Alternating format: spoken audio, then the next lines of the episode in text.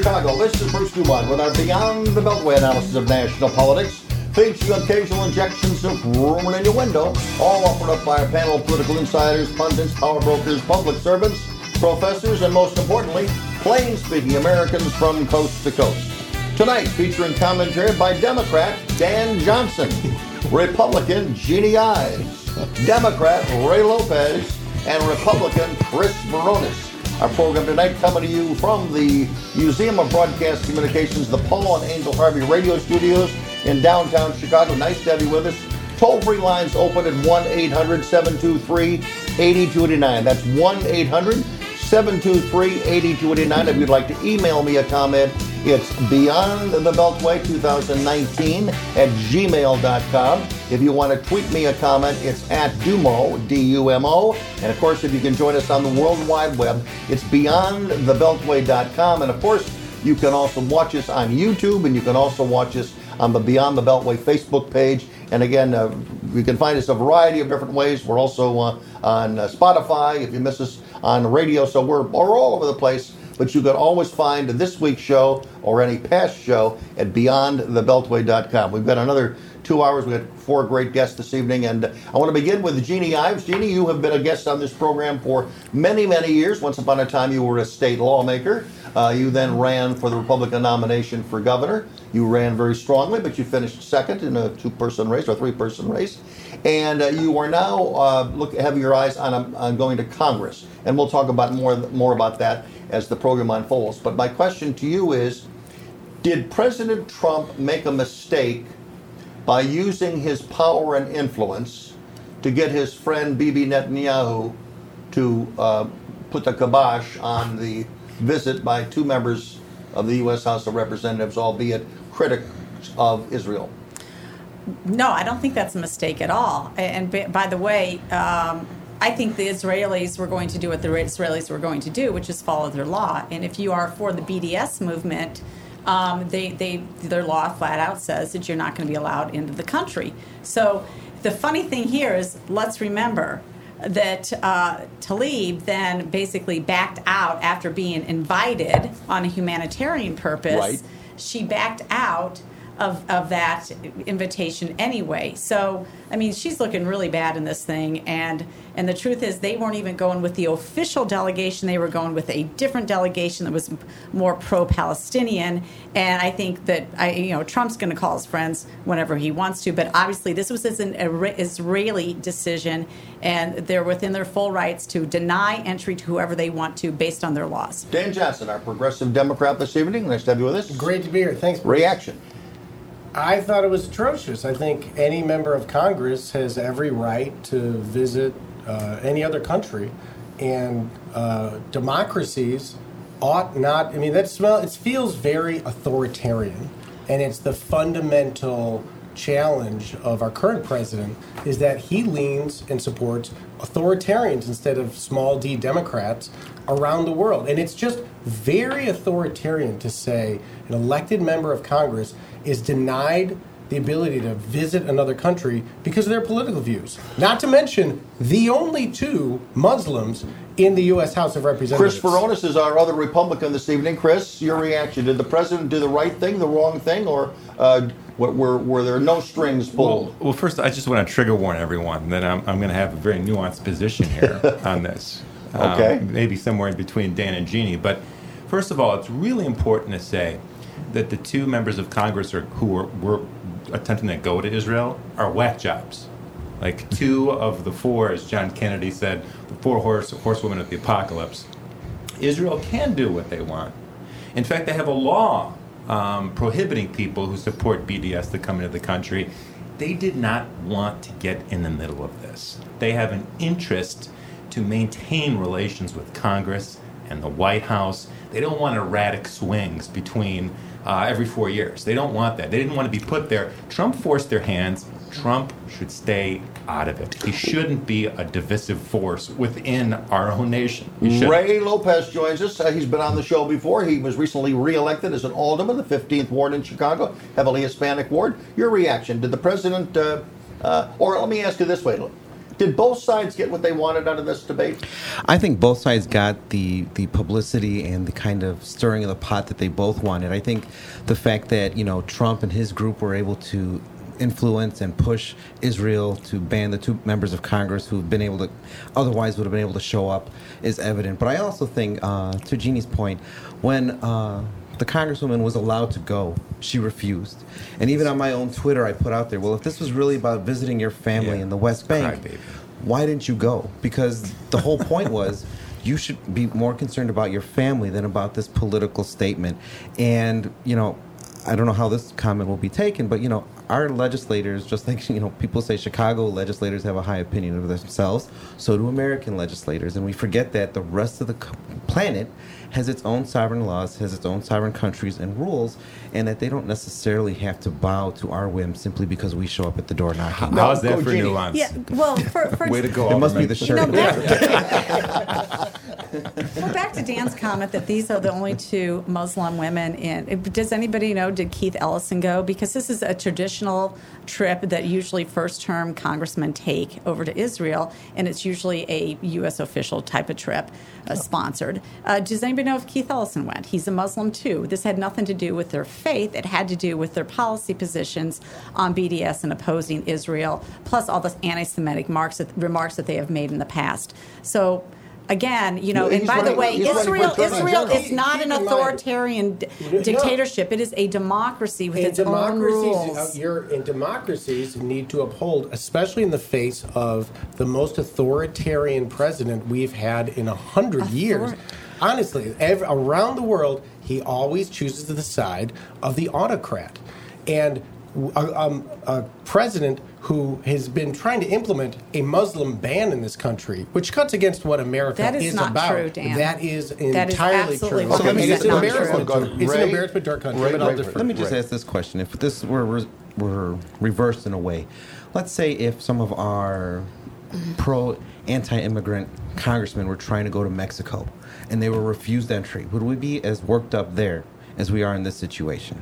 Because the comments, the rhetoric are all the same. The, the Right. tinge That's that's there is all the same. And Mexico has made it very clear that they are not happy with how America is treating their indigenous folks here. And if they were to say, "We don't want you That guys coming not- down They there," explain- I'm sorry, but you'll have to back that up with a little bit of fact because it's Mexico. hypothetical. No, it's a Okay, hypothetical. okay, Yeah. because But Mexico has been very cooperative with this this uh, president when he asked for them to secure this, their southern border.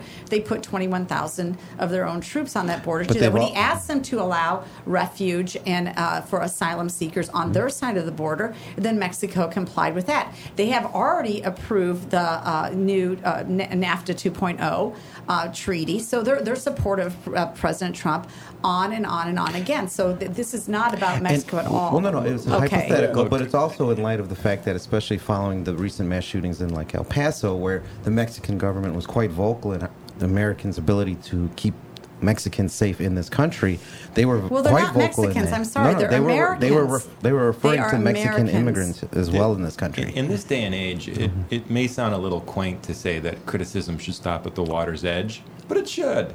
And if Barack Obama did something like that, although he's sort of an imperfect example because he is the deporter in, uh, in chief. Chief, that's right. Um, but if he if he told the Mexican government, "Don't allow these members of Congress in your country," that would be as deplorable as Donald Trump, Trump as Trump that. saying that We'll to, be to back. Israel.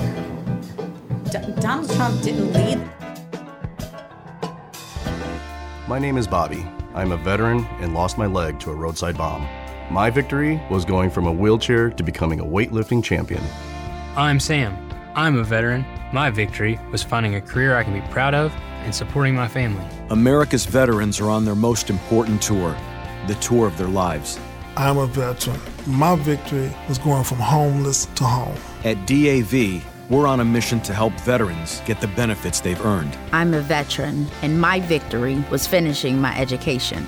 DAV offers veterans of all generations a lifetime of support for victories great and small. My victory was proving that disability is not a limitation. My victory was getting my service dog a new best friend. We help more than a million veterans every year as they face and conquer their challenges. My victory is being able to be there for my family.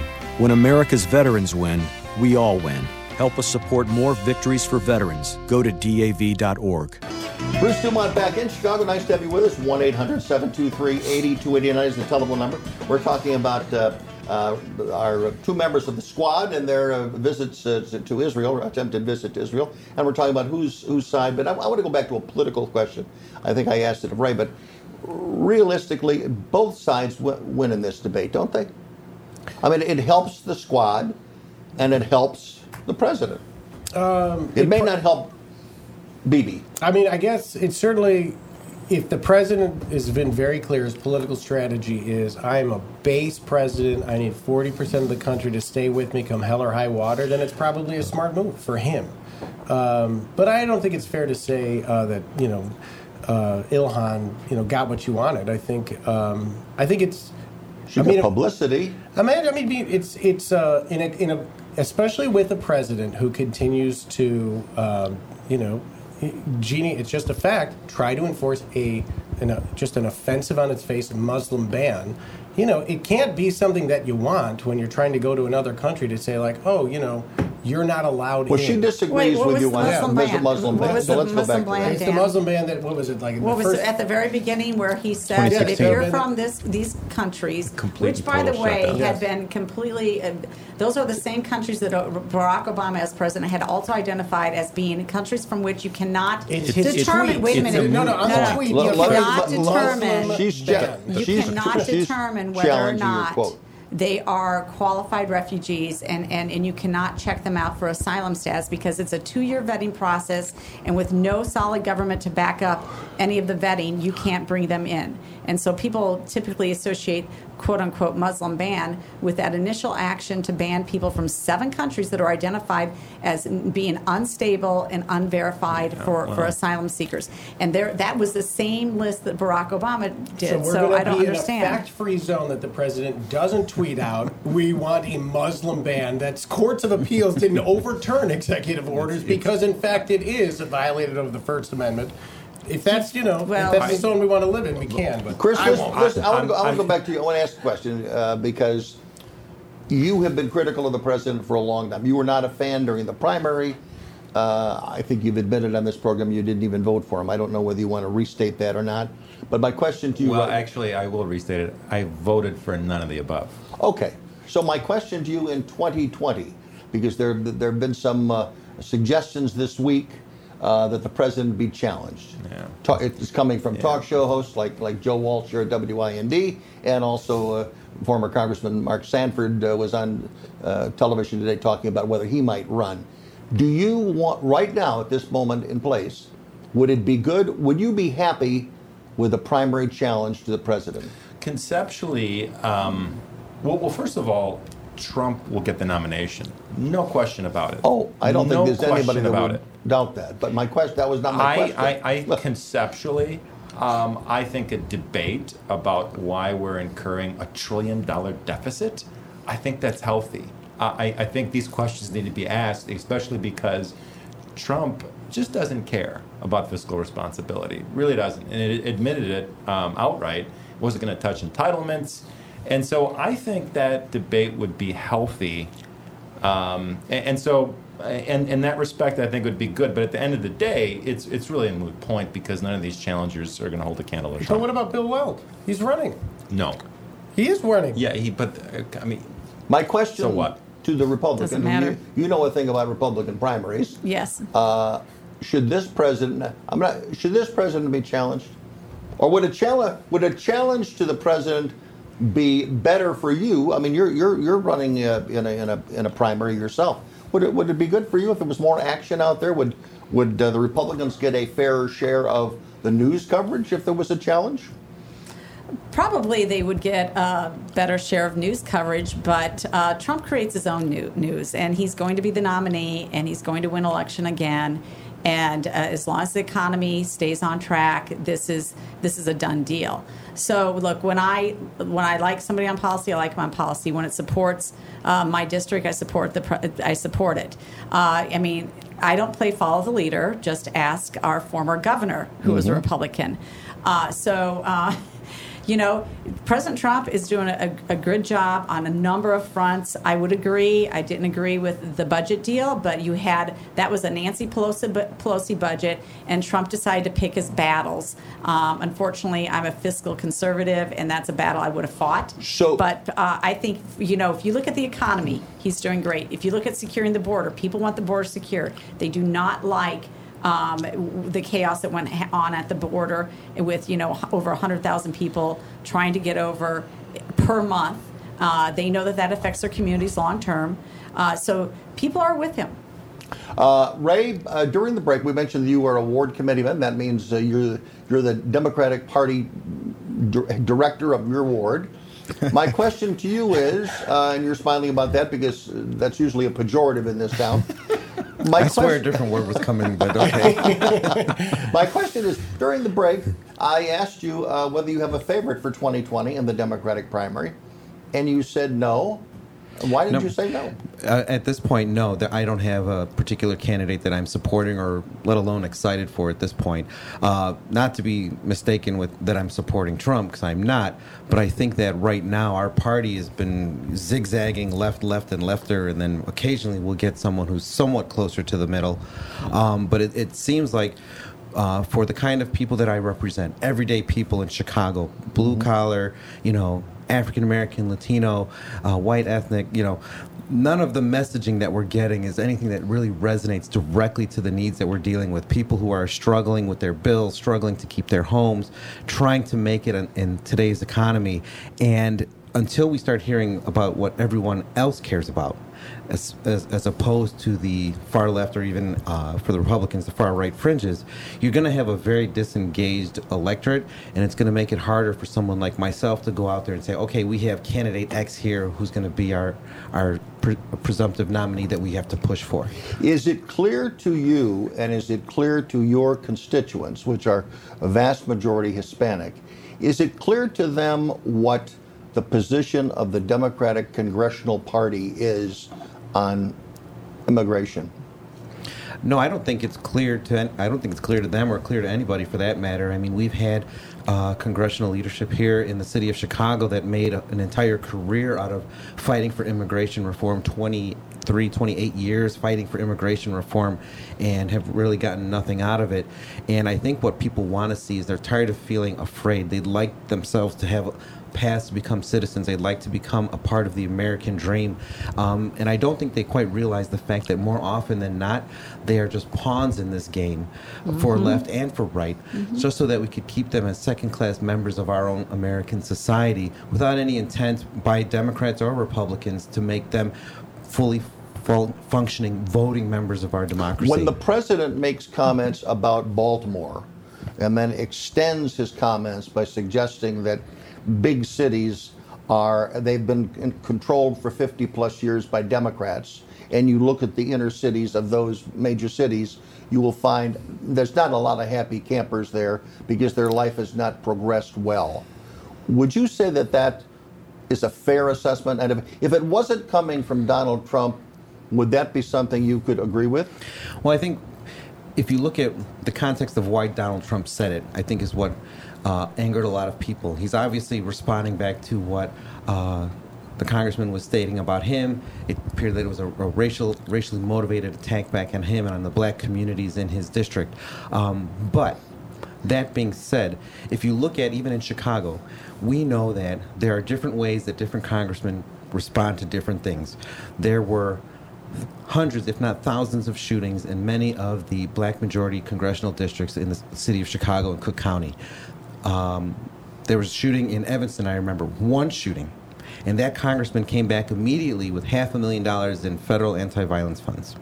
Now, if the same were true and applied to the other congressional districts, we'd have millions of dollars going to those same districts that are impacted heavily by violence if the response were the same by members of Congress universally. They're not. And I think sometimes we need someone, whether we like it or not, to remind us that this is not how we're meant to live and we have to push forward. Now, I'd be more impressed if Donald had, in fact, said, okay, your neighborhoods are bad, they're disinvested, here's my plan to do it. But that was not what he said. He just merely pointed out that people have been struggling, blamed it on the Democrats, but Wait left it minute, no further though. than that. Wait, he's, he's got the lowest black unemployment in history. He's got the lowest Hispanic hi- uh, unemployment in history. He's got the lowest youth unemployment rate in, in for the last 50 years. I mean, he has by far been a success to minority communities, and the fact that he's raising this uh, uh, for an attention getter in Baltimore, Chicago, wherever, that is a good thing. Well, how look, you of- cannot defend decade after decade, nearly a century of Democrat control of Chicago that is bankrupt and corrupt. By the way, Alderman Solis, Alderman Quinn. I mean, this. I know this is a national show, but we have multiple aldermen under federal investigation. Not Quinn, but Burke and and Carrie Austin, and you name it. And then a state senator now, 41 indictments on embezzlement. You've got the governor, a Democrat, under federal investigation for property frauds. Fraud. This city has been run by Democrats and run into the gr- ground. Looking at a billion dollar deficit in the city of Chicago. Citizens fleeing. You've got Sounds this is like Trump's cabinet. Outrageous. No, it doesn't. Oh, yes, this it is does. The most Chicago. corrupt This that is absolutely not years. true. But I the think that- Chicago corruption has folks gone to destroyed. out no, Trump? Corruption in Illinois has been quite communities. bipartisan, I it have has to say. destroyed I mean, communities. corruption- corruption and, on and both there's- sides Wait is a quite minute. You have had. Democrat leadership in Chicago since like 1920. This is this is what you own. You own it as as a, a party, and it's not gotten better. Trump is on target and on message But I- about When this. we just come back, we got, thing we, got, we, got, we, we got to pause. We got to go to a break. I'm going to let you comment. And Dan, you've been quiet as a church mouse, so I'm we're going to hear from you when we come back. 1 800 723, that very rare thing. 1 800 723 8289. I'm Bruce Dumont.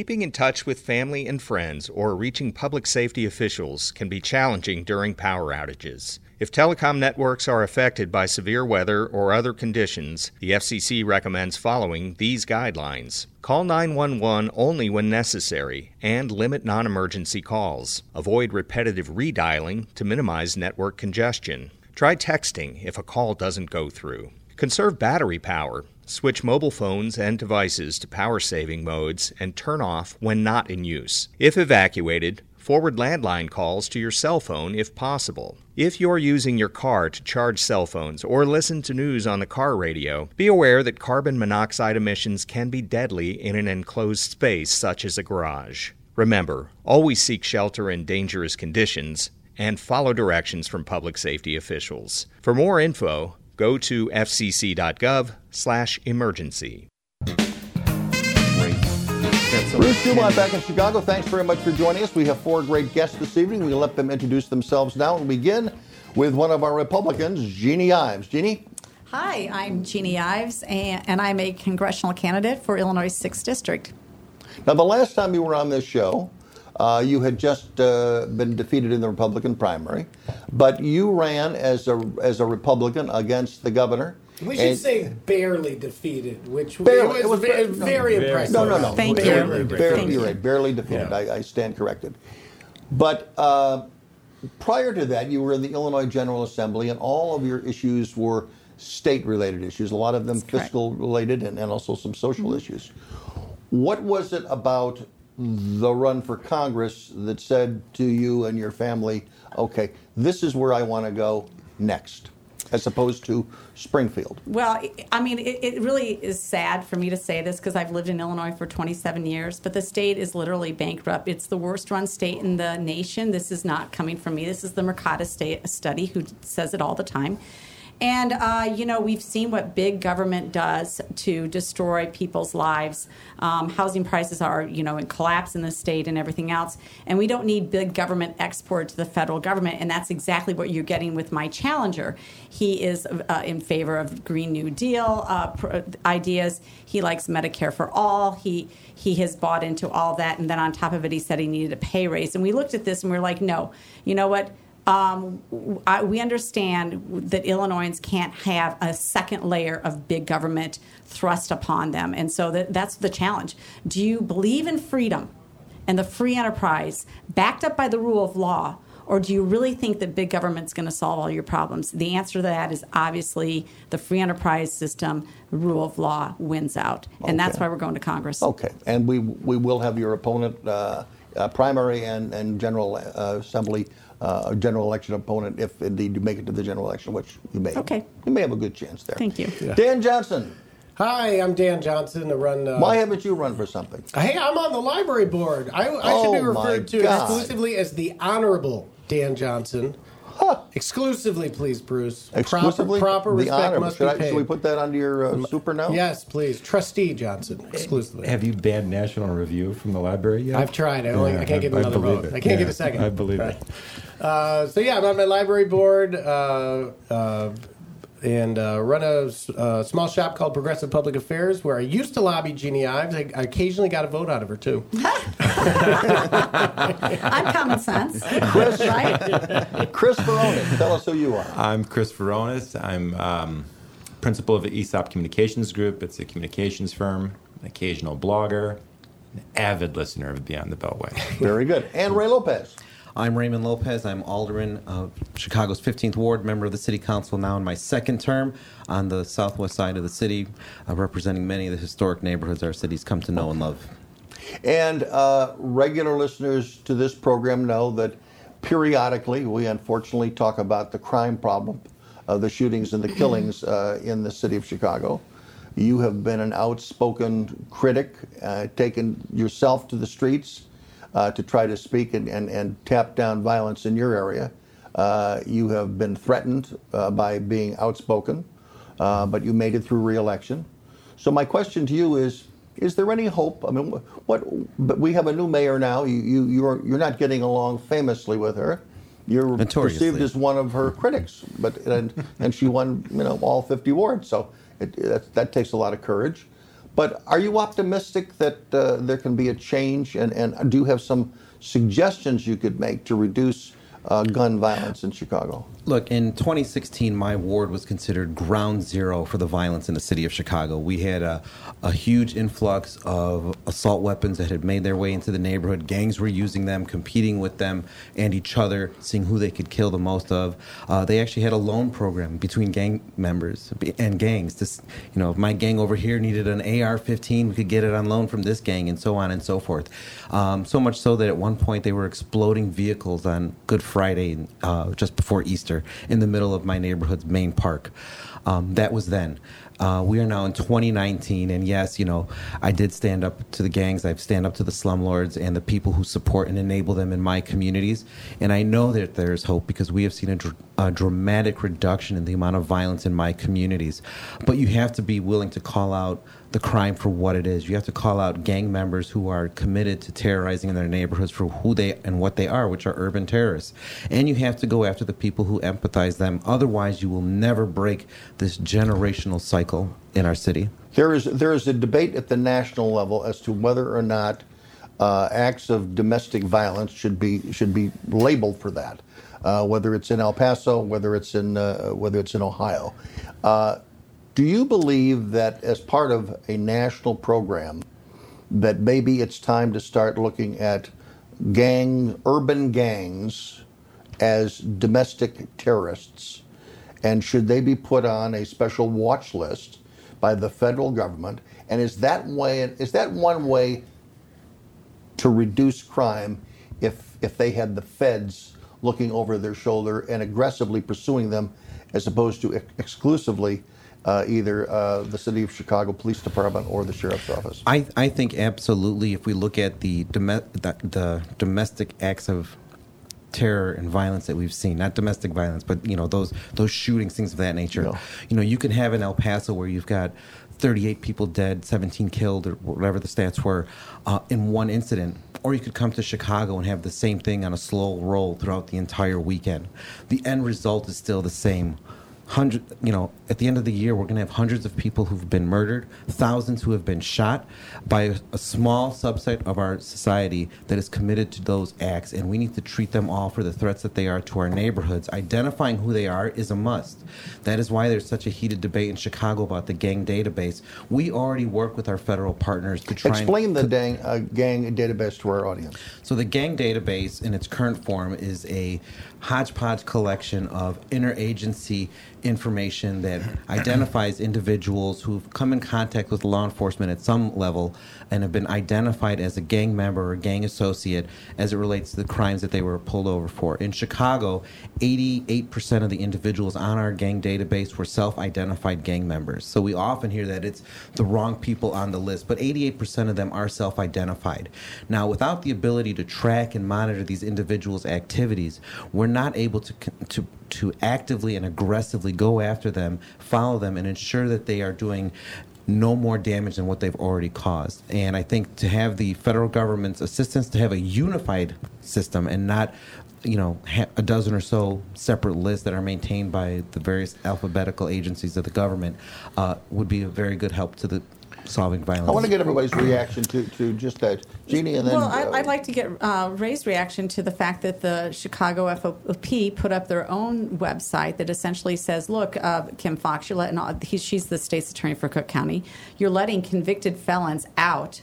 Immediately, and they're there to reoffend. And these are folks that have made, had violent criminal pasts and are got caught with guns. And they put actually another website up. So you talk about the gang website, the gang offenders. You've got another website by FOP that shows how quickly they get out of jail after after a gun uh, violation. Uh, that is definitely the problem. You had a two-time convicted felon brought up on a gun charge, out for a week, kills a 15 year old. This is what's happening in the city of Chicago. You've got an enforcement problem from the state's attorney's office, not the police.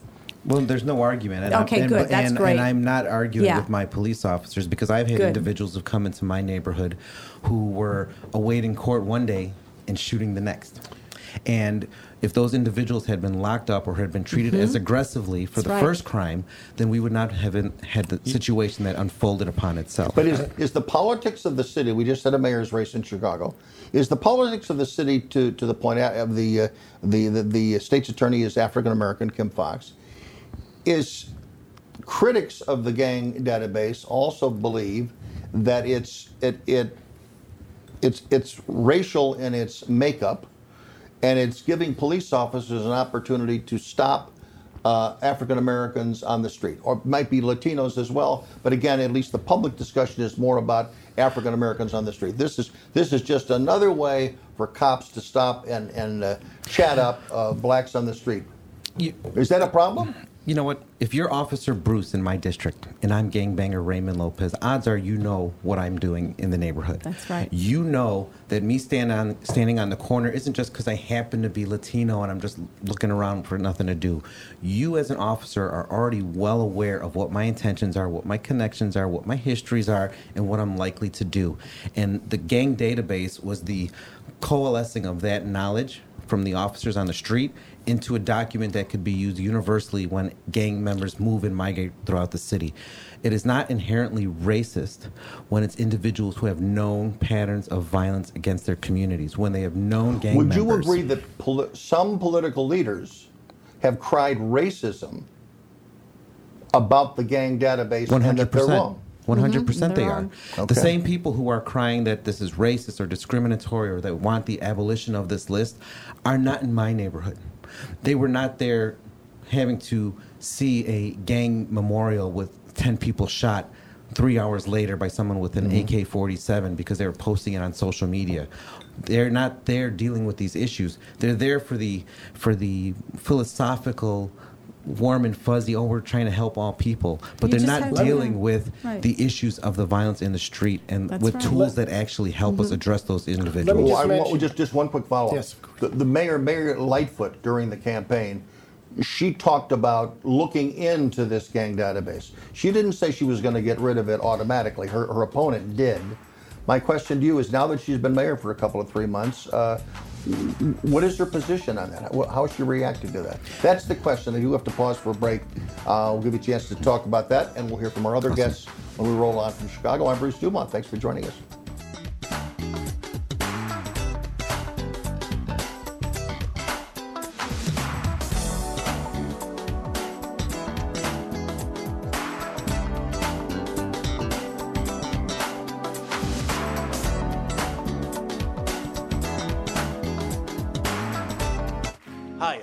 Sandberg.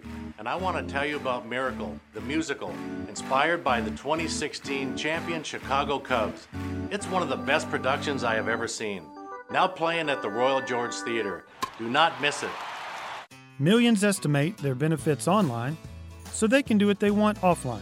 Social Security, securing today and tomorrow. See what you can do online at socialsecurity.gov. Today, millions of people all across America are building a life in recovery from addiction and mental illness, helping themselves and helping each other. With friends, family, and community lending their strength and support. Join the Voices for Recovery. Together, we are stronger. For 24 hour free and confidential information and treatment referral for mental and substance use disorders, for you or someone you know, call 1 800 662 HELP.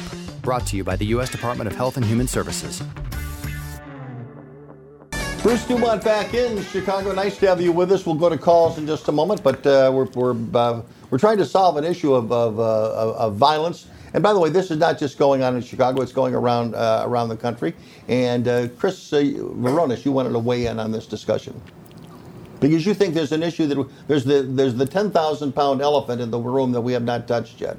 Guns. Yeah, which is guns and. Um, you know, unfortunately, these tragedies that you see across the country, um, they happen in Chicago every weekend, pretty much, with a higher death toll. And um, you know, thankfully, the um, the idea that is being considered right now, the the gun violence restraining orders, or it's the red flag yeah. laws that are being considered, I think is a balanced way to look at this, a bottom up way that respects due process, that removes guns for cause.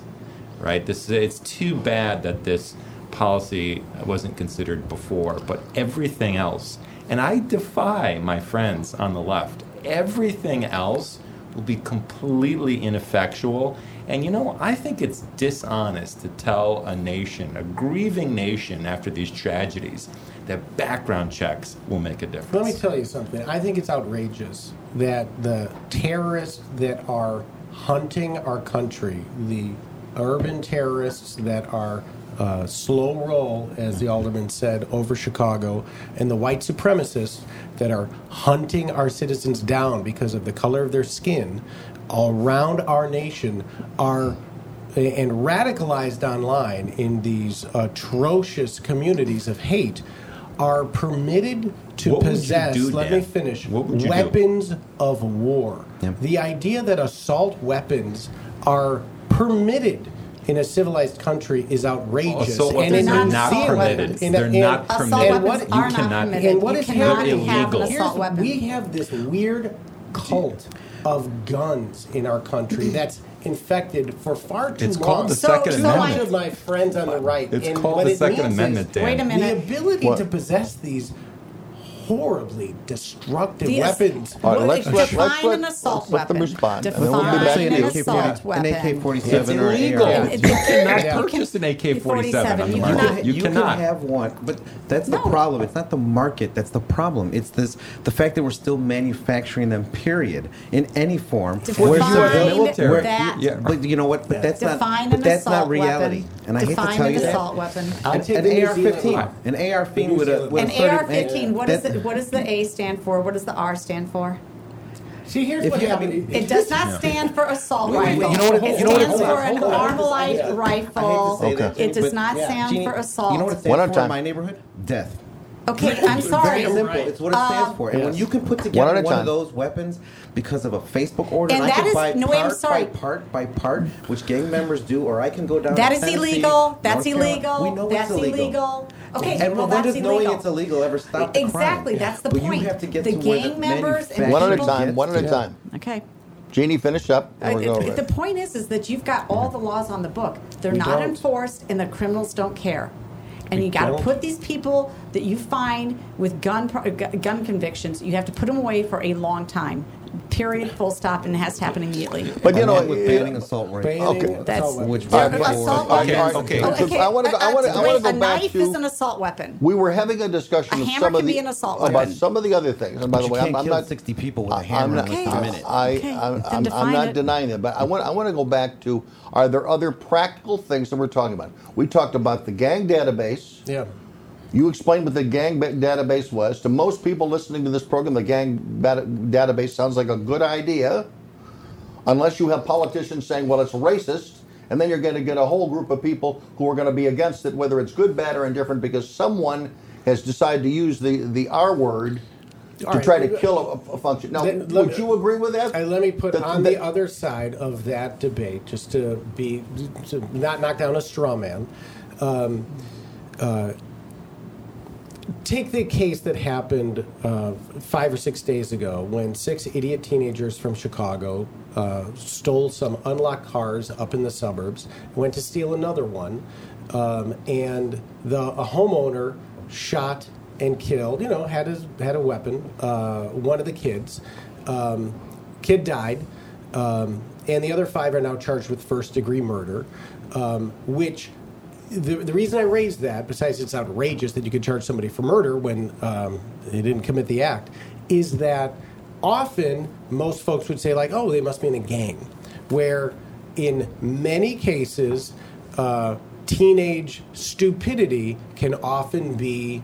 Um, you know, wrapped up in gang membership, which is not the same as the sort of true terrorists, the sort of appalling leaders that ought to be given that label. And it is, I think, The facts of the case are swept up in sort of gang identification when it isn't. Uh, I don't think it's always appropriate. I think that's the concern on the other side. Dan, six people attacking an elderly gentleman at his home. He protects his property. He protects his wife from six rogue kids coming up. He doesn't know how old the kid is. He just sees them. He's 75 years I don't old. have an objection He's to an him. authorized gun. I don't have any objection to him. I have the objection to charging the other five with murder. But you know who you know who put that law in the books? That's a that is a Illinois law. That is not a national law. That's an Illinois law, and the Democrats control the legislature, and they've controlled the legislature on that thing. So your Democrats colleagues put that law on the books. Maybe you voted for it, Jamie. No, I didn't. No, I no, I should roll it didn't. No, I didn't. Do you think we should roll it back? Because I do. Uh, I don't. I, you know what? I'm not sure about that. Do you yeah, give it some thought. It's, They, it's well, look, it was obviously done to to actually combat the gang violence that you see that Ray's have seen in his neighborhood. So, you, uh, again, this is something that's back, sorted yeah, out by a jury, whether the circumstances fit. 2020 politics, and we're going to pick up a little more on this subject as well, but also other issues when we roll on. We got five minutes of news for those listening to the program on radio. You're watching us on television. Stay right where you are.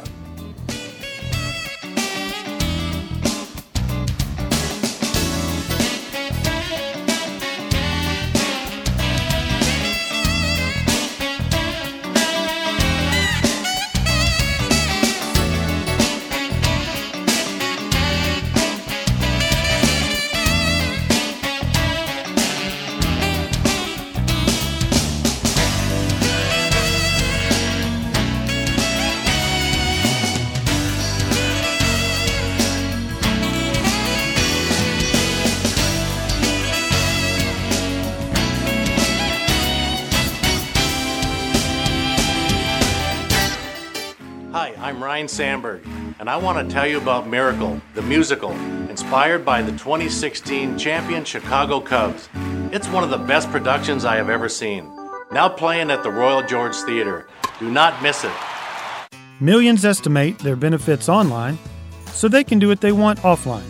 Social Security, securing today and tomorrow. See what you can do online at socialsecurity.gov. Today, millions of people all across America are building a life in recovery from addiction and mental illness, helping themselves. and helping each other. With friends, family, and community lending their strength and support. Join the Voices for Recovery. Together, we are stronger. For 24 hour free and confidential information and treatment referral for mental and substance use disorders, for you or someone you know, call 1 800 662 HELP. Brought to you by the U.S. Department of Health and Human Services. Keeping in touch with family and friends or reaching public safety officials can be challenging during power outages. If telecom networks are affected by severe weather or other conditions, the FCC recommends following these guidelines. Call 911 only when necessary and limit non emergency calls. Avoid repetitive redialing to minimize network congestion. Try texting if a call doesn't go through. Conserve battery power. Switch mobile phones and devices to power saving modes and turn off when not in use. If evacuated, forward landline calls to your cell phone if possible. If you're using your car to charge cell phones or listen to news on the car radio, be aware that carbon monoxide emissions can be deadly in an enclosed space such as a garage. Remember, always seek shelter in dangerous conditions and follow directions from public safety officials. For more info, go to fcc.gov/emergency. My name is Bobby. I'm a veteran and lost my leg to a roadside bomb. My victory was going from a wheelchair to becoming a weightlifting champion. I'm Sam. I'm a veteran. My victory was finding a career I can be proud of and supporting my family. America's veterans are on their most important tour, the tour of their lives. I'm a veteran. My victory was going from homeless to home. At DAV, we're on a mission to help veterans get the benefits they've earned. I'm a veteran, and my victory was finishing my education. DAV offers veterans of all generations a lifetime of support for victories great and small. My victory was proving that disability is not a limitation. My victory was getting my service dog a new best friend. We help more than a million veterans every year as they face and conquer their challenges. My victory is being able to be there for my family. When America's veterans win, we all win. Help us support more victories for veterans. Go to DAV.org. Talk about Bruce Afghanistan. Dumont back in Chicago. Uh, one of the other issues that we want to talk about is immigration, but uh, basically a new wrinkle.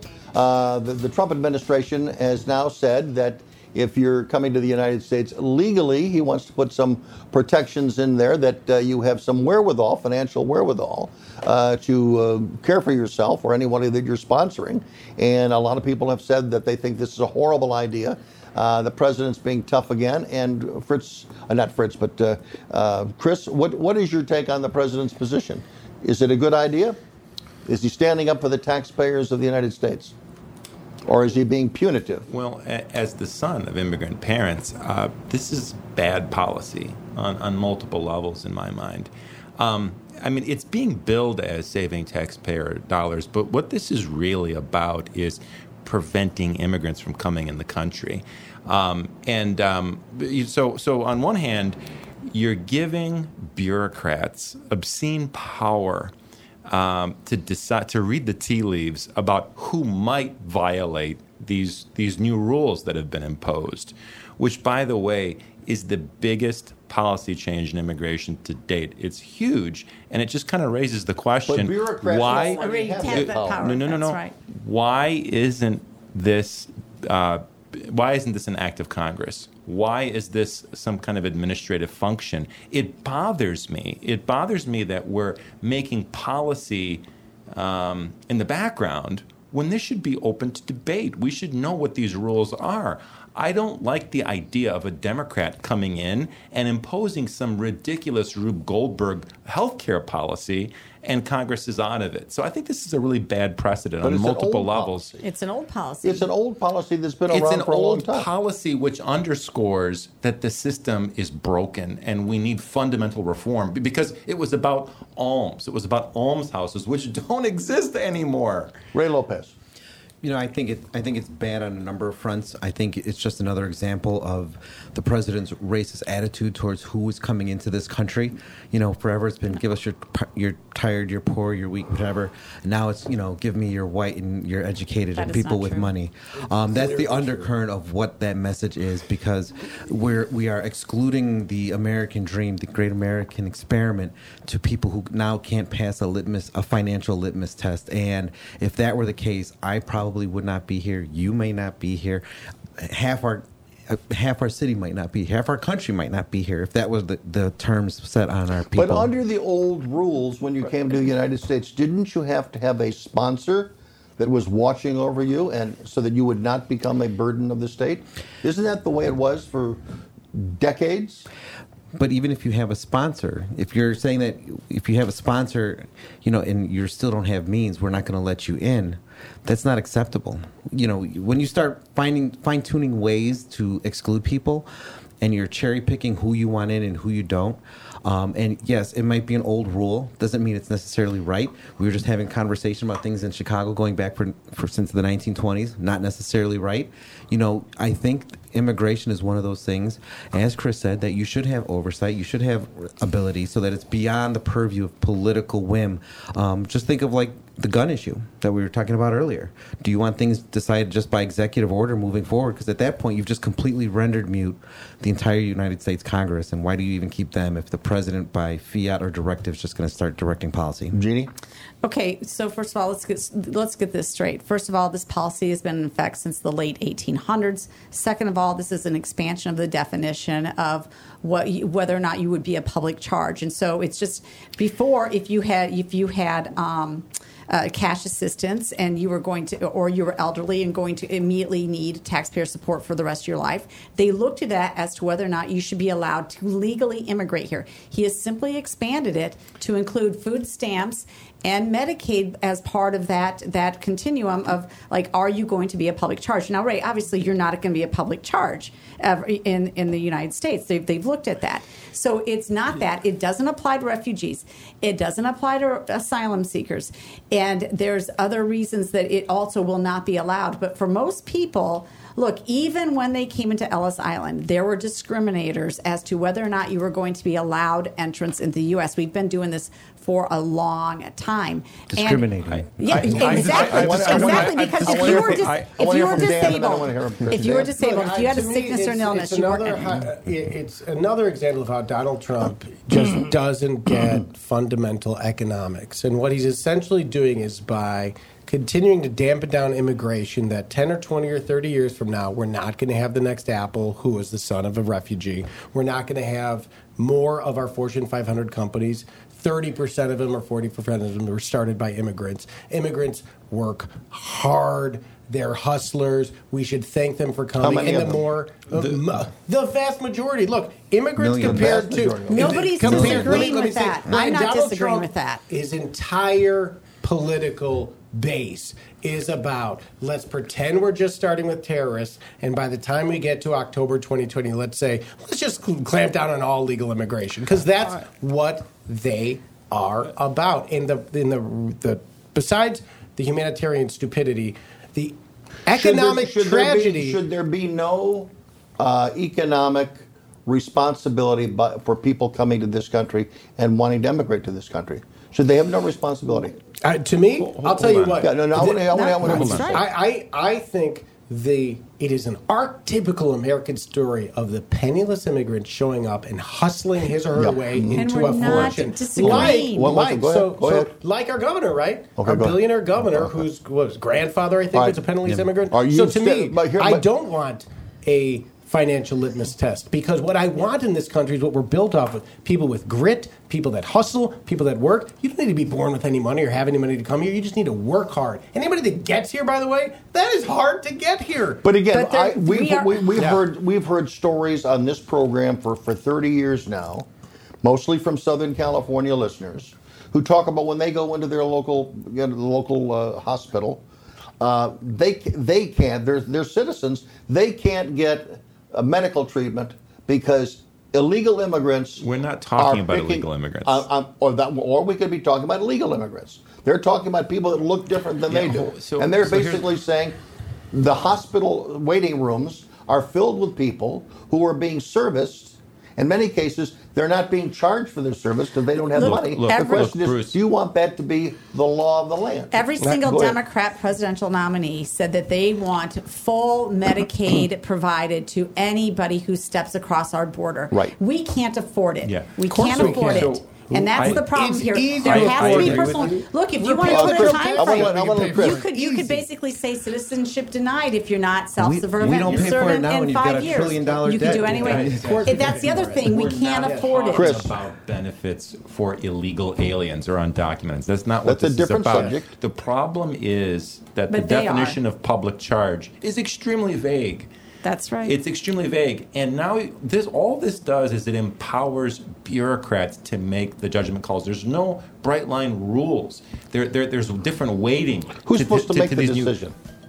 the bureaucrats. No, you know, he's There saying are, But they do- there are, they do there are already- bureaucrats they do now. when- already when, make you that go in and you want to come into this country legally, there is a bureaucrat that's sitting across from you, interviewing you, and they decide you either get a stamp to come in or you get a stamp to leave. A bureaucrat does that. R- Right, right. Well, Bruce, the net effect of this, without question, is going to be fewer people are going to immigrate. Be, immigrate, and these are. And Dan is actually right about this. The National Academies Why do you say of fewer Science. people? The National Academies They're of not. Science. Their goal is. That's what the administration's goal is. Well, says that's- That's not that the- happening. im- There's no immigrants come here That are, zero are- evidence. are net contributors. They contribute more to the economy than the services that, that, that they consume. That is a and lost my leg to a roadside bomb. My victory was going from a wheelchair to becoming a weightlifting champion.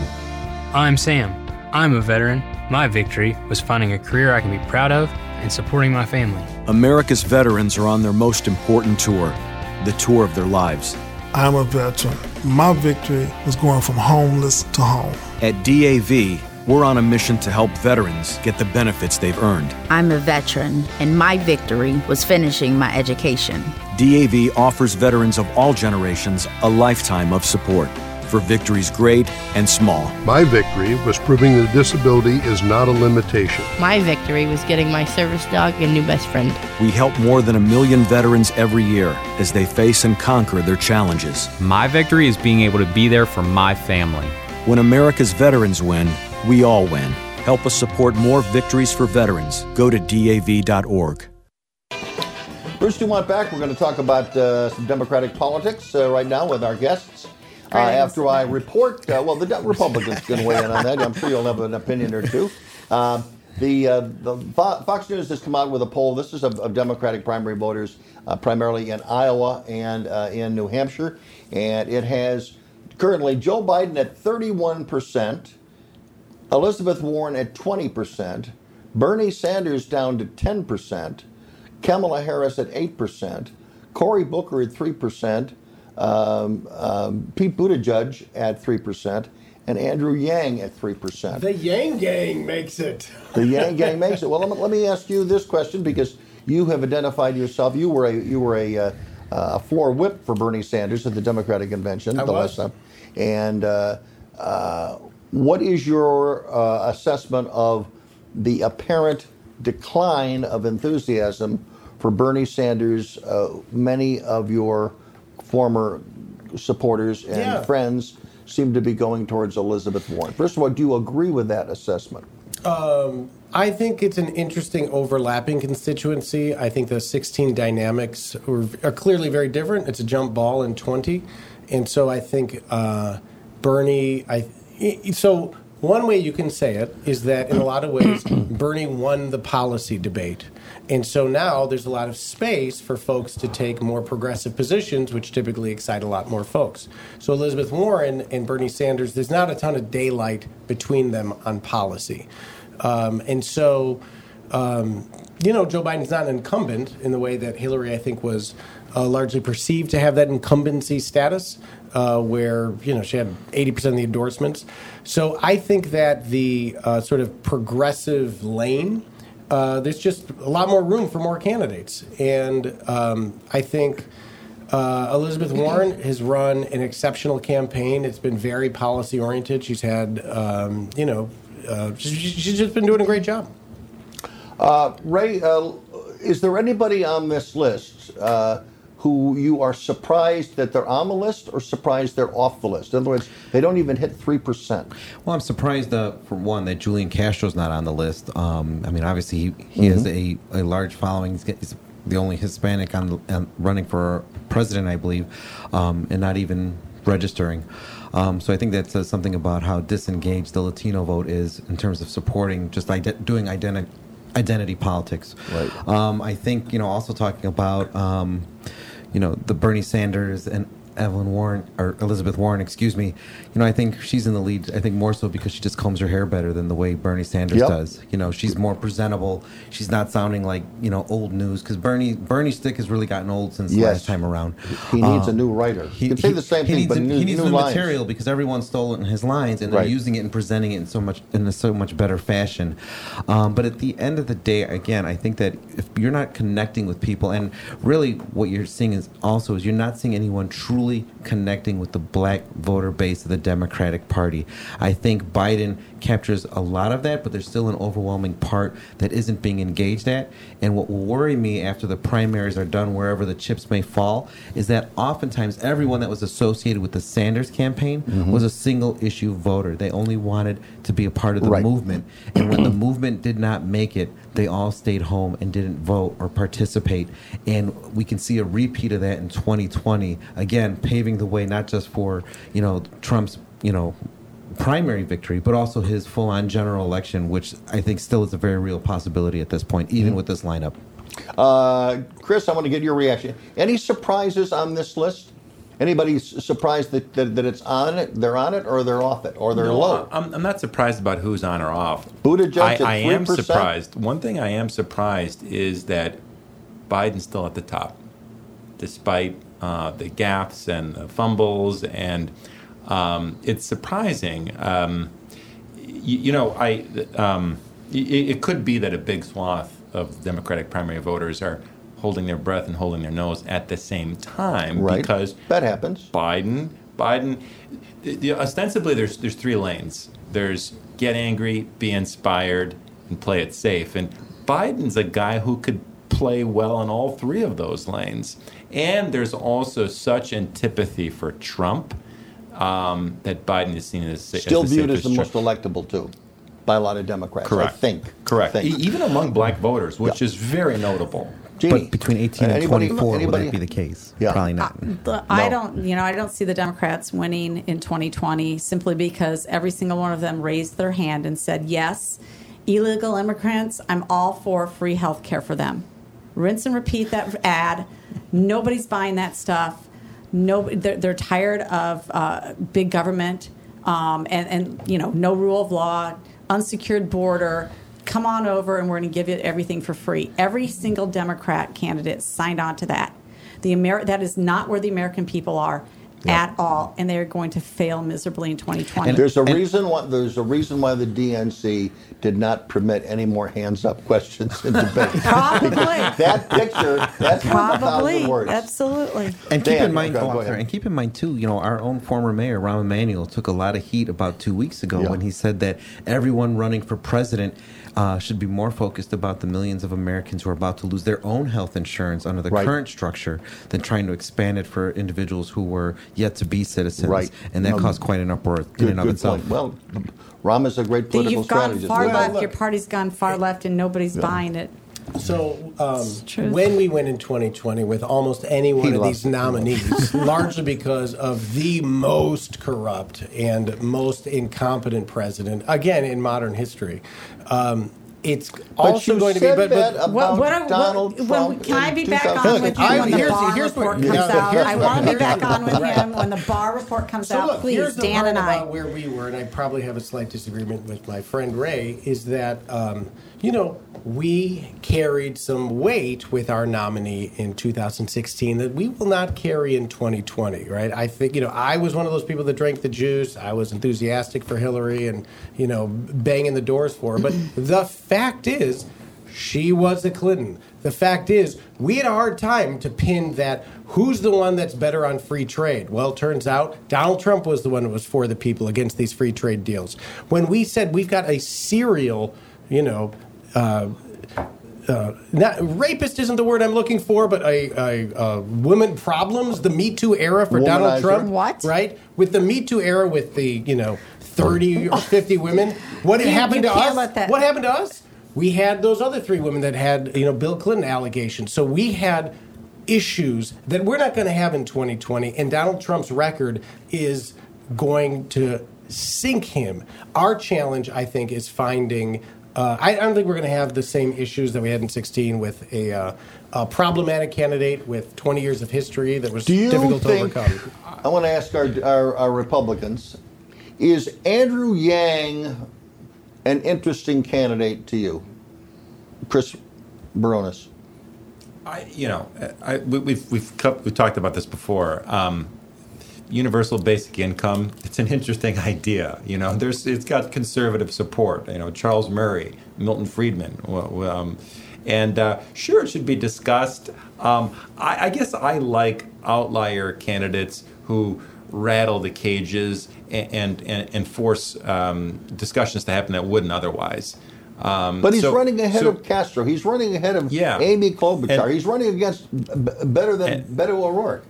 I mean, and he's and he's even with, with, with another United States Senator Cory Booker, and Right. uh, I mean, you couldn't ask for Ron better Paul, PR. R- R- Ron than Paul Pete kind of Buttigieg, and he's occupied the same kind of real estate in, in, in past elections, and so it, it's it's good that we've got them out there because. Frankly, a lot of these candidates are boring and they can't Yeah. cut through the noise compared to Donald Trump, an arsonist. So you, you, I mean, you're saying any one of them could beat Trump, and I beg to differ because Donald Trump can't. will wallop them. Not in. Do- with- I want to ask yeah, Ray anyway. a question. Ray, um, within the Hispanic community, you described uh, your, your constituents uh, in your ward. Um, there's been a question as to whether or not Donald Trump is going to do uh, better than the last time against his, you know, with Hispanics. Has Donald Trump's image within the Hispanic community, notwithstanding unless he's obviously talking about you know jobs and things of that nature, which you may disagree with. Has he done anything in your mind that would make Hispanics give him a second chance? No. Okay. 100% no. I didn't think so. I think, you know, the rhetoric comes off as racist. It comes off as targeting them, whether people agree it or not, see it or not, believe it or not. Um, I know what I hear, and I know the fear and panic that it's caused, uh, particularly in my neighborhoods, and I'm sure the same runs through throughout all the countries that have been, tar- uh, uh, cities that have been targeted throughout the country, uh, as part of like the ACE raids and the rhetoric that goes with it. But I'm sorry, Ray, Ray, does that mean that you represent a lot of illegal immigrants that are worried about being deported? Because he's got Yes. further As a matter of fact, I do. deportations, Yes, as a matter of further fact, I do. deportations than Barack Obama. Oh, no. Further, a fraction of I'm the not- amount, so the facts don't add up. And on top of it, your your constituencies can't vote for him one way or the other. So I'm, But- I'm when I li- children, listen to Hispanics, can. though, but when And- I listen to Hispanics, they are excited about the Trump economy. Uh, they are they are happy that uh, he's actually hi- people who came here legally like the fact that he he uh, he doesn't like illegal immigration wants to secure the border. So there, I think there's a little bit of a divide as to where you I- sit. I, and I, but I want to say that you know I've seen and, and I know that there are some uh, Latinos out there that are very supportive of Trump and things of that nature. Uh, second or third generation Latinos that are here and saying, "Good, send them back," and I remind them that you know these are your grandparents, the same uh, Mhm. path that they took that you're saying send Yeah. them back with. Um, but I think that you know the rhetoric is a lot different than what. Obama's was because Obama didn't gleefully dance in the he- puddle I, as he was I'm doing it. sorry though, but he did it. He did far more deportations, far more. And when we they had that. the majority, We know they that. chose not to use to Again, solve we know that too. immigration. We know They that did too. not solve But immigration. they They, had the dance on the majority. They never did anything about it. But- dance about it. Right. Good point. We got to pause. 1 800 723 8289. When we come back, we're going to be talking about Donald Trump and the reason that he gave the other day why everyone should vote for him. That's right. That's right.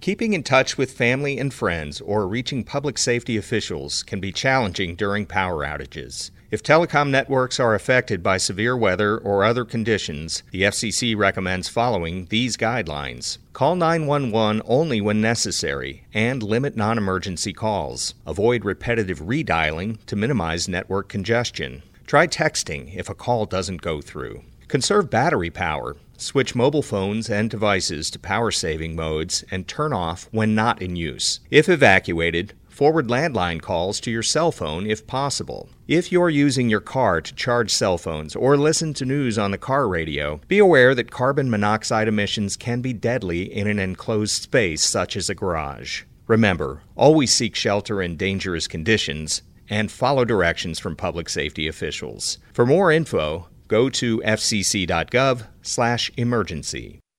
Bruce Dumont back in Chicago. Thanks very much for joining us. Our Democrats tonight are Dan Johnson and Ray Lopez. Ray Lopez is an alderman and the Democratic Ward Committeeman to the 15th Ward in Chicago. And again, uh, he's a very outspoken member of the political climate here in Chicago. And uh, uh, we asked him to be on because I know he's got very strong opinions on uh, national issues as well. Ray, nice to have you with us. Thank you. And uh, Dan Johnson, you've been with us since, since you were just, uh, Just a mere high. lad. Just yay high. And now you have four children. Four children, seven, six, four, and one. Uh, father of four, husband of one.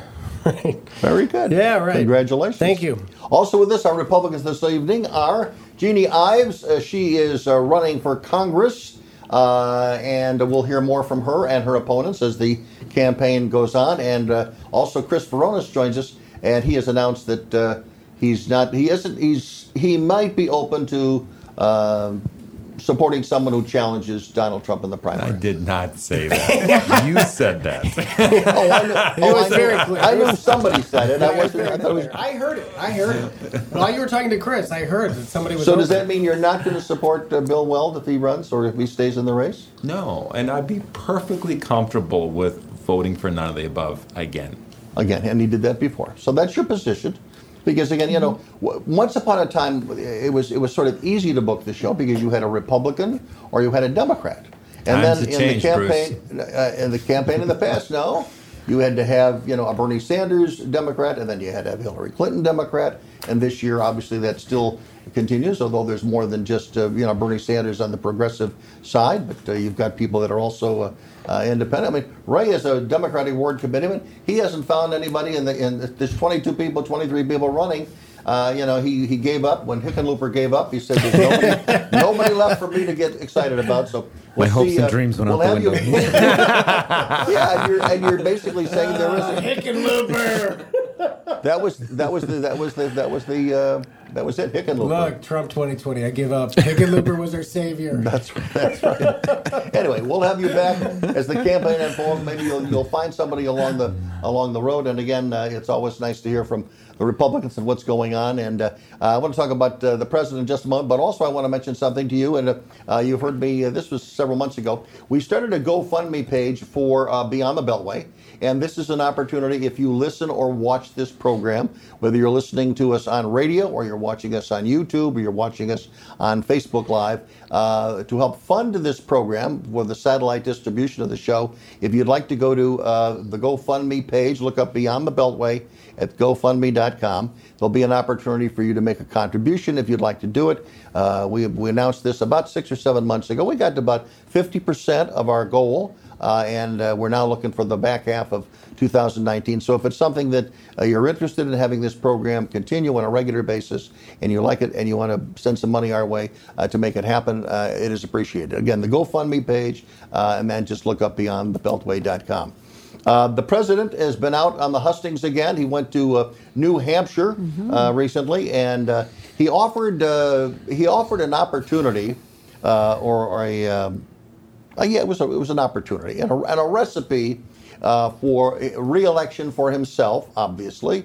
And he asked people to think about where they where their li- lot in life is, because he thinks if you look at your lot in life and you look at the political oppositions or uh, opportunities that are before you, you're going to come to one clear decision. Here's how the president put it in New Hampshire. We begin this campaign tonight with the best record, the best results, the best agenda, and the only positive vision for the people of New Hampshire. You have no choice but to vote for me because your 401ks, down the tubes, everything's going to be down the tubes. So whether you love me or hate me, you got to vote for me. All right, that was the assessment of the president. And Robert is listening to us on KLBJ in Austin. He wants to pick up on that point. Uh, Robert, nice to have you with us. Go ahead. Good evening. Always a pleasure. It's, it's Roger. I'm sorry. Uh, that's all right. You, you, you got a lot of balls to juggle. Um, you know, he, he's right because you, you, you've got a group of Democrats on the presidential campaign trail that are all playing Santa Claus and trying to outgive themselves and are completely oblivious, or apparently are oblivious, to the fact that we have a $22 trillion debt, that we have trillion dollar unsustainable deficits, and that the programs they want to give Medicare for all, Medicare, based on the trustee report, is going insolvent. Medicaid is going insolvent. And, you know, these people would wreck the economy. And as long as Trump holds it together, uh, he's in for sure because people aren't going to take a chance with these crazy people like Bernie that want to spend trillions of dollars that we don't have. In other words, Roger, Roger, stay on the line. Take take a breath. We're going to give you a, a final word, but we're going to let uh, Dan Johnson offer his assessment because he's a big uh, Bernie guy, Bernie bro. Quickly, um, uh, that's a uh, that's a new one. Uh, but thank you. Uh, so quickly, when the recession hits before November 2020, perhaps you agree with me that the president's reelection campaign will sink along with it. You pray to After God. our well, look, our you know debt fueled economic party that the recklessly stupid tax cuts oh, have generated will eventually run out Oh, of oh my gas. God. Thank you for those deficits that we will be paying for for the next 20 years. So you're you But on the other cannot hand- say that with Oh. a straight face. Well, it's just You- math. Nine trillion dollars in additional When debt you- under Obama. when you cut You're your living in the worst-run state in the one union second. because So Chicago that- Democrats have. So on the destroyed it. Medicare for all side and doing what every other civilized country on the planet does, which is simply extend health care to all their citizens, of course we could pay for it. We're already paying two and a half times what it costs to do that. We just give it away to insurance companies and we Not never true. negotiate with pharmaceutical Not companies. And we allow them to build skyscrapers around the country. Are you? Is it safe to assume? Anti-private Are you companies. are you cheering for bad fiscal news? Because bad fiscal news is good for the Democrats. I mean, undoubtedly. Uh, so if there's a when the- reception, you're going to be happy. It's good for the non-incumbent, no matter who It that is It is always good. I mean, it's just a fact. It, when the recession inevitably hits, it'd be better if it hit before 20, November 2020, and that's just a fact. So it w- there will be a recession. It's coming, and sure, I prefer that people be educated about the consequences of the president and the Republican Party's reckless now let fiscal me ask, let me ask our Republicans: if any one of the aforementioned Democrats uh, make it, let's let's take Elizabeth Warren.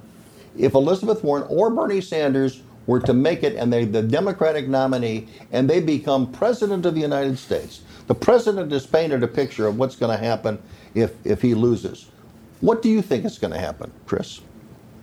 What if the American people said, you know what? We've, we've, we embrace Donald Trump and we're throwing him out and we're going to bring in Elizabeth Warren? What happens? We've already seen what's happened, and the Obama recovery was a stagnant one because there's so much cash that's uh, sat on the sidelines. Fact. There was very little investment because of regulatory uncertainty. And then the economy took off after a Republican presidency. These are the facts.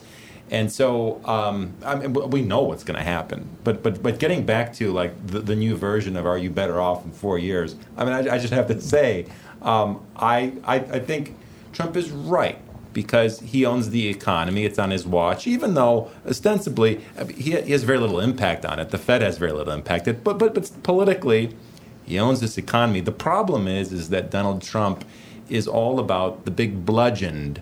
Um, he's, there's, there's not really a precise guy, and so if you own if you own it on the upside, you got to own it on the downside. And the warning lights are disturbing, and so we're we're overdue. We're overdue for a recession. I'm not wishing for one, but I'm just saying, what would Donald Trump do if there was bad economic news? He'd be looking to Blame to, Obama. to, to blame someone else, and I think that's silly. I think that's silly. What what what happens? what happens if Bernie Sanders or Elizabeth Warren get Uh, elected? then you're assured a recession because corporations are going to have no confidence in their leadership and they're immediately going to reverse the tax corporate tax cuts that have been very effective in uh, bringing more jobs and investment in the U.S. Wages have gone They're up. going to completely d- d- destroy the economy that way. They'll start to give away things. The deficit, if you think it's bad now, it's going to spiral out of control, and you're going to see an immediate number recession. Uh, recession, and, it'll pro- and it could possibly be worse than 08, 09.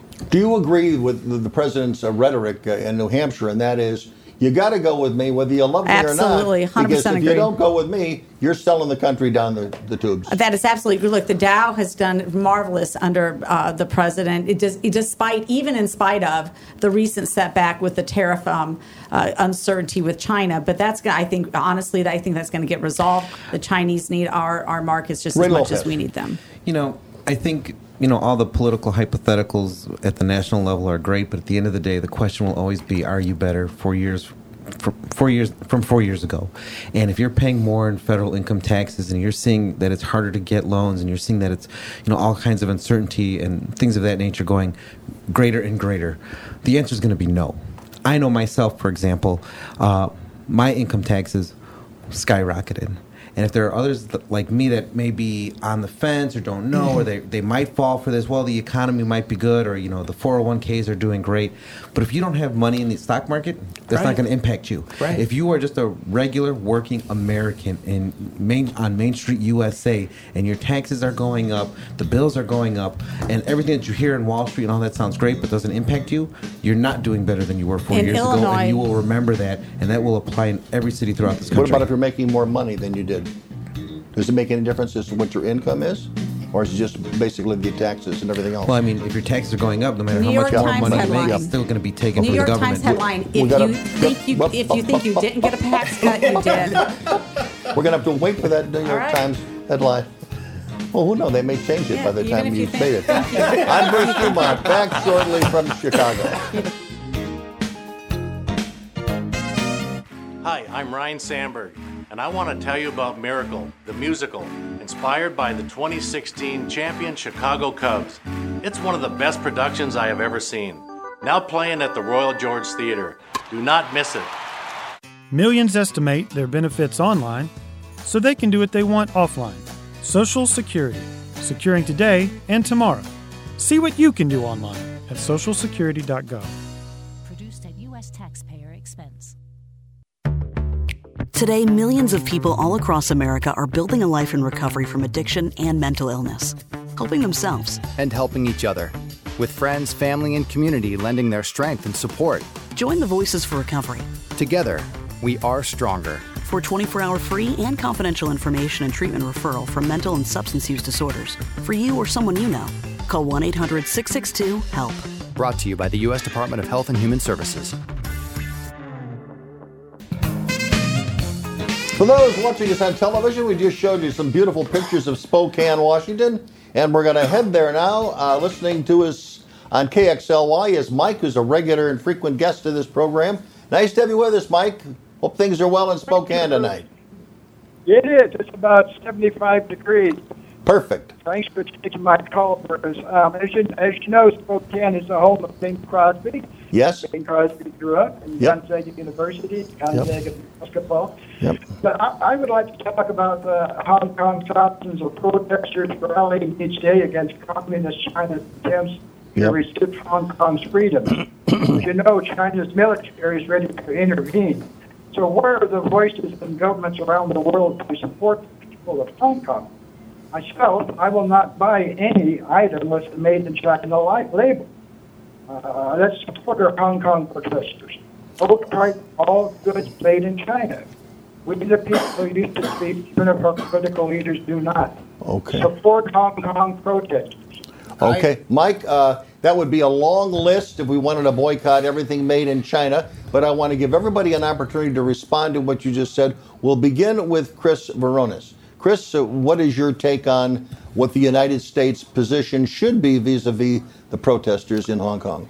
Um, it, it, it's tough because uh, China is such uh, a global power, and um, I think you really have to excuse both ends of embrace or rejection. I, I think George H.W. Bush kind of had the right the right mindset, which was there were actions taken, but at the same time you wanted engagement Um, it'd be far worse if we walked away from them. Um, yeah, and, and they were they were to, they're, they're, you, you want restraint. You want the restraint that comes with the relationship. I am bothered. I have to say that there's just not any kind of moral support coming from the United States to the protesters. Yeah. That's conspicuously absent. It's bothersome. It should be there. You know, and I have to say, I, I know you're not going to like this. Trump just doesn't is not a natural in that rhetorical real estate. He, he is he's not comfortable speaking in moral terms. It's it's it's bothersome, and especially when when you when you side that with um, not uh, criticizing Saudi Arabia for killing a journalist. I mean, again, it, it's just a little Jeanne doesn't go down well. No, we should completely stand with the Hong Kongers and we should be on their side. And the fact that they're waving the flag of freedom, American flags, in the streets of Hong Kong is a testament to how powerful that symbol is around the world. And so, I mean, Does it it, makes bother you, you that no, it the doesn't. president is isn't saying anything about it? I, I think he should speak up and boldly uh, proclaim that we're standing with the Hong Kong uh, folks and the people who are protesting. And I, I actually believe, you know, look, this is another case of those rule of law. You've got a contract that was signed and identified, and we should be helping to enforce that as well. Hong Kong is obviously a very important. Um, um financial center in, in the world, and you know the president should come out strongly and support the the folks who are on the protest side. I, I agree with Jeanne that um, it's this is an inspiring moment, and uh, I think it's the great global clash now between the rule of law and democracy and thuggish authoritarianism, and uh, we should be firmly on the side of Hong Kong. As we should everywhere around the world, and we should, you know, always take an opportunity to recommit internally to freedom and the rule of law and reject all forms of thuggish authoritarianism, which sometimes is creeping into our governments way too much. Right. I agree with Chris. You know, it's problematic that we have silence from the White House, and I think that you know, prophetically, I'm sure if the Chinese were to um, injure or kill some of these protesters, then we'd probably hear something from Donald Trump saying, "Well, you know." The Chinese military was just doing what it had to do. That's probably Oh, going to be the only no, time we're going to hear hear them come forward. No, because it seems to be the only I'm time that he afraid you're right. finds He his would not say moral compass is when he's coming to the aid to defend people who are doing bad things, whether it's plowing down protesters in our own country, which he said, you know, oh well, you know, they're very fine people. That- You know, you're you're getting that. You're absolutely getting that quote That's- incorrect. that's what he said. He did not say that. on both sides. Uh, uh, Mike, we got to go. Thanks very much. Let's go to uh, Mark in Raleigh, North Carolina. It's been a long time since we've heard from North Carolina. Listening tonight on Sirius XM satellite radio, POTUS 124. Go ahead, Mark. Hey, Bruce. Uh, first of all, I, I, I greatly appreciate the show. I listen every single week. Thank you. Um, one, of the, one of the things calling from a red state, and I listen every single week uh, about the challenges that are going on in Chicago and many of the other metropolitan areas that have been under Democratic control for so long, is that uh, why wouldn't you turn over the reins of the entire country to those, those folks that have run those cities into the ground so that they can take their tour nationwide, if you will? I mean, Dan, what about it? Well, first of all, I, I know Mark hung up, so it's a little unfair for me to say this, but uh, I thought North Carolina was a purple state these days, not a red state. But also, I think you guys just picked a uh, Queens guy from New York City to run the country, so it's hard for uh, Republicans not to own that big city leadership Yeah. thing, at least these days as well. Um, Well, it's, it's oh, good, you're still here. Good. He's not hanging Yeah, up good, on good. I'm glad. I'm glad. Yeah, yeah no, it, it, he, he, but he, he, he can be from anywhere and share the millions. I missed it. He could be from he could, he could be from anywhere, but his, his well, he's from New is- York City, which is a big So? coastal city. And I think the caller's question is, well, why would you import, you know, big city leadership throughout the nation? You already have that. Actually, you've had it for you're going on 12 years now. You've had that, um, and it's no different than what a, a major city would say to rural America. Why do we have to be held hostage to populations that are smaller than us when we're trying to have a discussion on how Like to in move the all United of States us Senate. forward? Like Mitch McConnell, who's got Right, like a Mitch state McConnell. that's probably twice the size of my ward, and yet he's holding everyone hostage. Mark, thanks very much for your call. Thank you for your kind words. Thank you for listening to us on Sirius XM Radio. And I want to thank uh, Dan Johnson and uh, Ray Lopez for joining us, representing the Democrats tonight. Thank you. Our you, thank you. Republicans have been Jeanne Ives, and Chris Baronis. We thank them very much. Uh, I'm Bruce Dumont. I want to thank Fritz Goldman and also uh, Andrew for his excellent uh, production of the broadcast this evening. Until next week at the same time, same station, I'm Bruce Dumont. Good night from Chicago.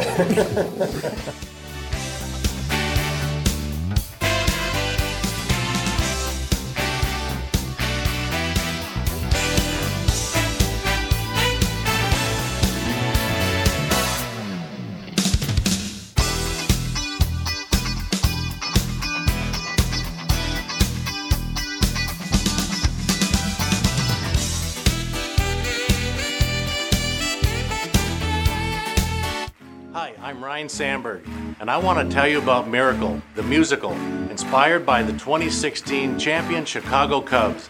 It's one of the best productions I have ever seen. Now playing at the Royal George Theater. Do not miss it. Millions estimate their benefits online so they can do what they want offline. Social Security, securing today and tomorrow. See what you can do online at socialsecurity.gov. Today, millions of people all across America are building a life in recovery from addiction and mental illness, helping themselves and helping each other. With friends, family, and community lending their strength and support. Join the Voices for Recovery. Together, we are stronger. For 24 hour free and confidential information and treatment referral for mental and substance use disorders, for you or someone you know, call 1 800 662 HELP. Brought to you by the U.S. Department of Health and Human Services. Keeping in touch with family and friends or reaching public safety officials can be challenging during power outages. If telecom networks are affected by severe weather or other conditions, the FCC recommends following these guidelines. Call 911 only when necessary and limit non emergency calls. Avoid repetitive redialing to minimize network congestion. Try texting if a call doesn't go through. Conserve battery power. Switch mobile phones and devices to power saving modes and turn off when not in use. If evacuated, forward landline calls to your cell phone if possible. If you're using your car to charge cell phones or listen to news on the car radio, be aware that carbon monoxide emissions can be deadly in an enclosed space such as a garage. Remember, always seek shelter in dangerous conditions and follow directions from public safety officials. For more info, go to fcc.gov/emergency. My name is Bobby. I'm a veteran and lost my leg to a roadside bomb. My victory was going from a wheelchair to becoming a weightlifting champion. I'm Sam. I'm a veteran. My victory was finding a career I can be proud of and supporting my family. America's veterans are on their most important tour, the tour of their lives. I'm a veteran. My victory was going from homeless to home. At DAV, we're on a mission to help veterans get the benefits they've earned. I'm a veteran, and my victory was finishing my education. DAV offers veterans of all generations a lifetime of support for victories great and small. My victory was proving that disability is not a limitation. My victory was getting my service dog a new best friend. We help more than a million veterans every year as they face and conquer their challenges. My victory is being able to be there for my family. When America's veterans win, we all win. Help us support more victories for veterans. Go to DAV.org.